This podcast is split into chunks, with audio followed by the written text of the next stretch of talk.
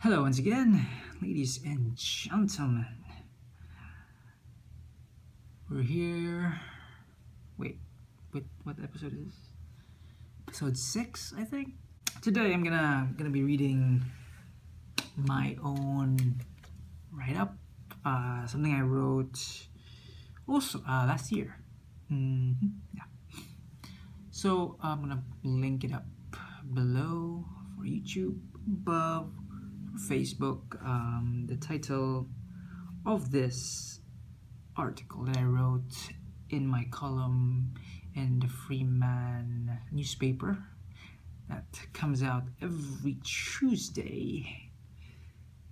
Every Tuesday, but I also republish it in my blog www.vernongo.com.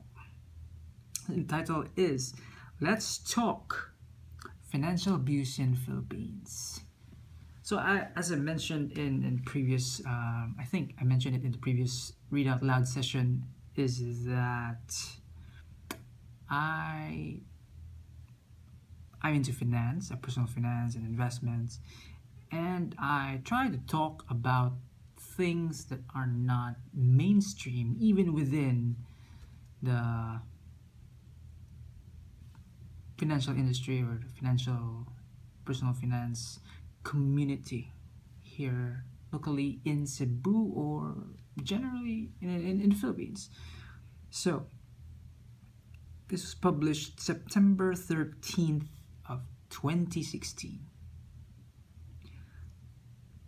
So, on the, on the, just to give some context, I talked about guilt tripping the week before this article was published. So, it started off as with that. So, this time we'll dive into the extreme type of abuse that is not necessarily being talked about in the country or in the Philippines, which is financial abuse, right? So let's first define abuse. Abuse is treatment of a person or animal with cruelty or violence repeatedly in order to uh, unfairly gain something or some sort of benefit. Financial abuse is a tactic to gain power and control, which may be subtle or not, that limits the victim's access to assets or even drives them into debt. Financial abuse is, is much harder to recognize compared to physical abuse because there's, there's marks when it comes to physical abuse. And this is due to the beliefs, traditions that is deeply embedded in our culture. Perhaps we're not even aware that some of the things, some of the behaviors that um, has manifested in our parents or grandparents, we may not even realize that they're wrong, for example. So I just made that commentary, so I'm gonna read, continue. It could be a simple belief of gender roles or stereotypes in our society that men should be in charge or men should get higher pay than women, as an example. But here, here are more examples. Financial abuse can be intertwined with domestic violence. How? The victim is threatened in many ways that making a major life decision can be very difficult, such as the risk of staying in an abusive relationship or risk losing financial security. That's one example. Another one is add to that the burden of social stigma and emotional trauma that affects one's ability to work. So, when you're forced to hand over your wages or benefits or bonuses or even your ATM to your partner or your parent every month, I mean, that's not right, right? You're asked to provide, let's say, you're asked to provide multiple receipts, bank statements to justify spending and then give and be given a small allowance that could let, let's say it's cute or it's an unreasonable allowance like you're the one doing the work you just you just receive a, a portion of it, an allowance, and the rest is given away. I mean, I don't know what that is, but I think that's some form of, of abuse. Another example is forced debt. You are coerced into getting a loan on their behalf. It could be, you know, it as I've said, it could be subtle, like you know, using the parent card maybe, or you need to help, or guilt tripping. Financial guilt tripping is an example. But once again, it's it may vary from culture to culture. Different uh, you know, people from around the world will, will probably view it differently, but for us here, I think it's fairly common. So you're forced into a debt, you are coerced into getting a loan on their behalf, which they can't repay, either a partner or a parent, or controls your joint accounts without discussion and even putting bills in your name. Bro beating. So abusers intimidate you to hand over your money stern or abusive words, or threats. Uh, centralized money source you are told not to have any financial accounts, bank checks, investments, and you depend on one source of income or one money source. The working partner wherein one is reliant on the provider for their very existence or their very survival. So that's leaning towards maybe gender roles, you know, uh, women should not work, or you're forced not to work because you know that's their belief for example. Another one uh, just i think quite relatable. Forced career choices. Once again gender roles or it could be you know what usually happens here is you know, in, in the philippines or among filipinos is that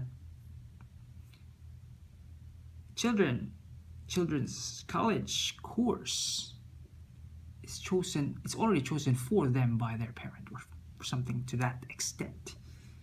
Forced career choices. Women or children are forced to take career paths they would not have chosen on their own for the sake of getting out of poverty or greener pastures for the family. I'm not saying it's outright wrong but sometimes it becomes too much of a common excuse already. Financial exploitation of vulnerable individuals, children, PWDs or persons with disabilities, as well as the elderly can be prone to this. So children and PWDs are commonly exploited through sexual abuse. And what's the financial link? So a certain island in central Visayas, it's neighboring the main island of Cebu, has been known to have been raided multiple times for sexual abuse cases and child pornography. The elderly is even more prone to scams, such as or undue influence in managing assets and perhaps even property grabbing. Adult children abuse. Parents continually abuse their children, their adult children. How? Through it, could be as straightforward as forcing their children to take care of them. So, yes, this is a sensitive topic, but it's happening wherein adult children become the retirement plans or investments to continually support expenses of the idle or the retired parent. Now, it's a sensitive topic because, of course, you know, utang na loob, you know, we take care of parents, close family ties. But then, of course, there's always a bottom line. I mean, no, you, you can tell, common sense, you can tell like, it's wrong already. So I'll read that again. It could be as straightforward as forcing their children to take care of them or do something very elaborate like feigning illness, feigning crisis, just so that parent or elderly parent can still live with them or something like that. So it could also be expressing of suicidal thoughts so they can live with their children and once they succeed they lord over the house.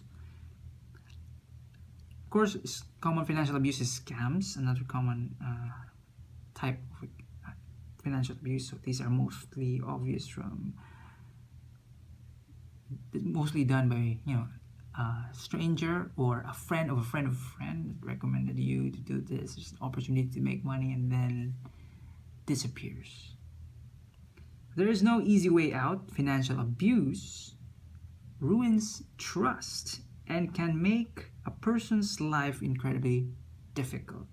So awareness is the first step. Self-awareness, and awareness of surroundings, awareness of you know, actions of others the first step. The rest will be covered by diligence and patience in the financial planning towards you know recovering or you know, to remedy the situation. And it's easier, of course, it's always easier said than done. But of course, first step is know, recognizing that that exists and then just trying to address that. So, have you experienced financial abuse? don't be afraid to you know call out your family members with regards to that so let me know give me an example you know if, if you have experienced a type of financial abuse facebook and, and youtube that's about it i made commentary in between the the the art the, the reading out loud so yeah, something different let me know if this works or the other format works reaction read out loud first and then react after format works, let me know about that as well. That's it. Until the next Read Out Loud session.